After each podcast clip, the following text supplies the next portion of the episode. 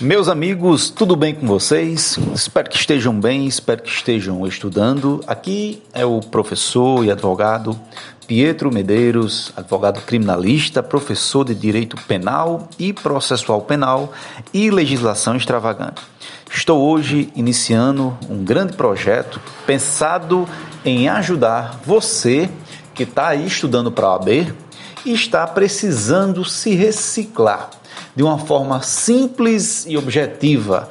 A intenção com esse áudio é que você estude da maneira mais fácil possível, seja no carro, seja em casa, seja no trabalho. E hoje iremos estudar de forma simples, objetiva, focada na otimização do seu tempo, o estudo do direito penal, de forma mais específica, o crime de furto.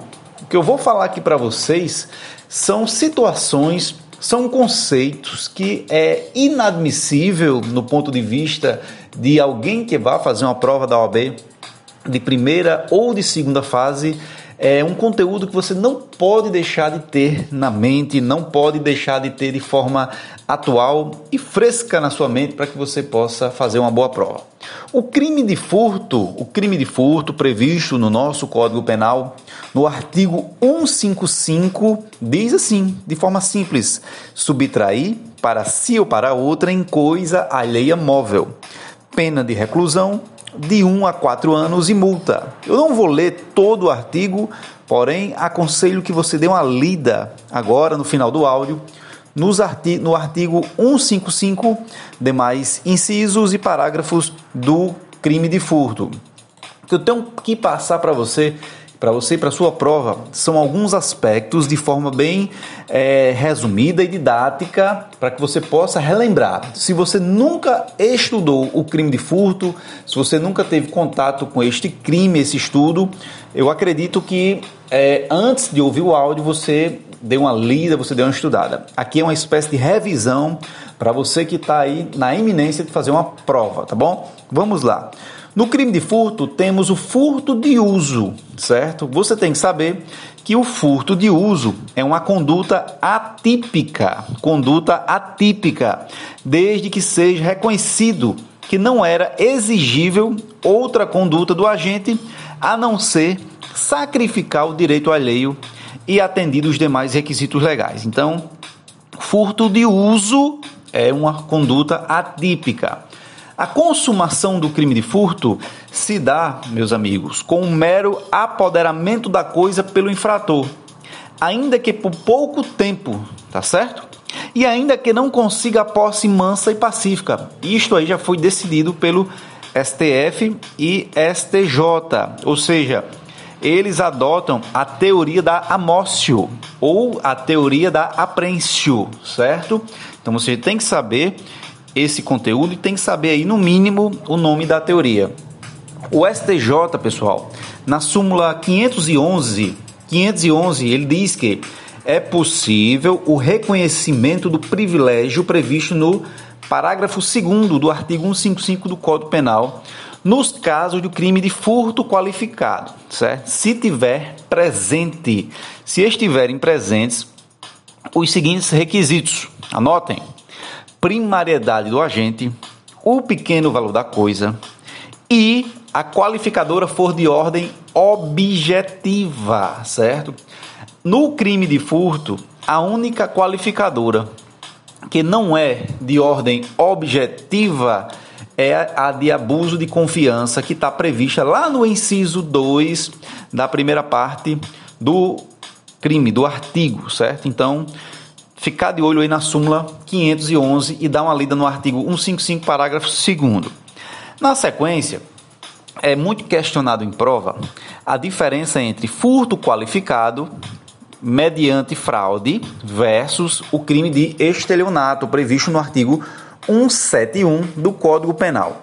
Vamos à diferença. No furto, no furto há subtração pois o agente usa a fraude para distrair a vítima e subtrair a coisa. Já no estelionato, meus amigos, a vítima é enganada e ela mesma entrega a coisa para o agente. Tá bom? Espero que tenha ficado claro aí para você. é, incidindo duas ou mais qualificadoras do furto, certo? O entendimento que prevalece é de que apenas uma será aplicada, tá bom? As demais, as demais vão servir como agravantes genéricas, tá bom? Vamos avançar. Essa é a pegada do nosso áudio. É uma revisão rápida dos principais aspectos do crime de furto que você tem que estar tá levando para sua prova. Em relação ao princípio da insignificância no furto de bagatela, certo? No furto de bagatela certo? O princípio da insignificância é aplicado ao furto de bagatela se for, for é, previsto os requisitos: mínima ofensividade da conduta do agente, nenhuma periculosidade social da ação, reduzidíssimo grau de reprovabilidade e a inexpressividade da lesão jurídica provocada. Tá bom? O furto de bagatela ou insignificante não é passível de punição por ser um valor por ter um valor é, da coisa insignificante, havendo, neste caso, meus amigos, a exclusão da tipicidade. Então, no caso, furto de bagatela, ou seja, insignificante, não é passível de punição, tá bom? Por ser o valor da coisa insignificante. Porém, é, neste caso, aliás, neste caso, haverá a exclusão da tipicidade. Isso cai em prova bastante, tá bom? Então, é, não se aplica o princípio da insignificância, outro ponto, no furto qualificado. Essa é a regra geral, tá bom? Essa é a regra geral. Há exceções. Há exceções. Então, o princípio da, da insignificância não se aplica a furto de pequeno valor, pessoal. Define o STJ, tá bom?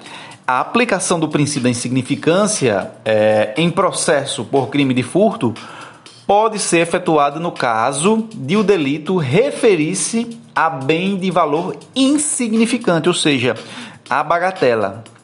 Se o bem furtado apresentar pequeno valor, pequeno valor, que é diferente de valor insignificante, a ação penal deve prosseguir e não se aplica o referido princípio, tá bom? Mais um ponto aqui. Furto, furto versus subtração de cadáver, tá bom?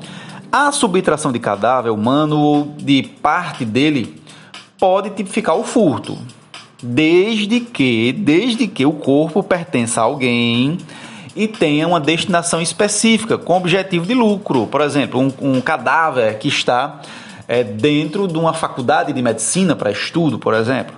Tá bom? Copiado, anotado? Próxima dica. Próxima dica. No furto, pessoal, só existe uma causa de aumento de pena, tá bom? Uma causa de aumento de pena, que é quando é praticado durante o repouso noturno. As demais são qualificadores, tá bom? O objeto jurídico do crime de furto é a coisa alheia móvel, certo? Coisa esquecida. O proprietário sabe onde esqueceu a coisa. É furto. Coisa perdida. Ou seja, o proprietário não sabe onde perdeu a coisa. É apropriação indébita. Agora vamos a um questionamento. O infrator que subtrai o bem furtado por outro infrator comete o crime de furto? Sim, anota sim, sim, sim, tá bom? Vamos avançar, já estamos chegando no final. Sistema de vigilância. Configura ou não crime impossível? Aqueles sistemas de vigilância que tem em supermercados, por exemplo. Não configura crime impossível. Anota, tá bom?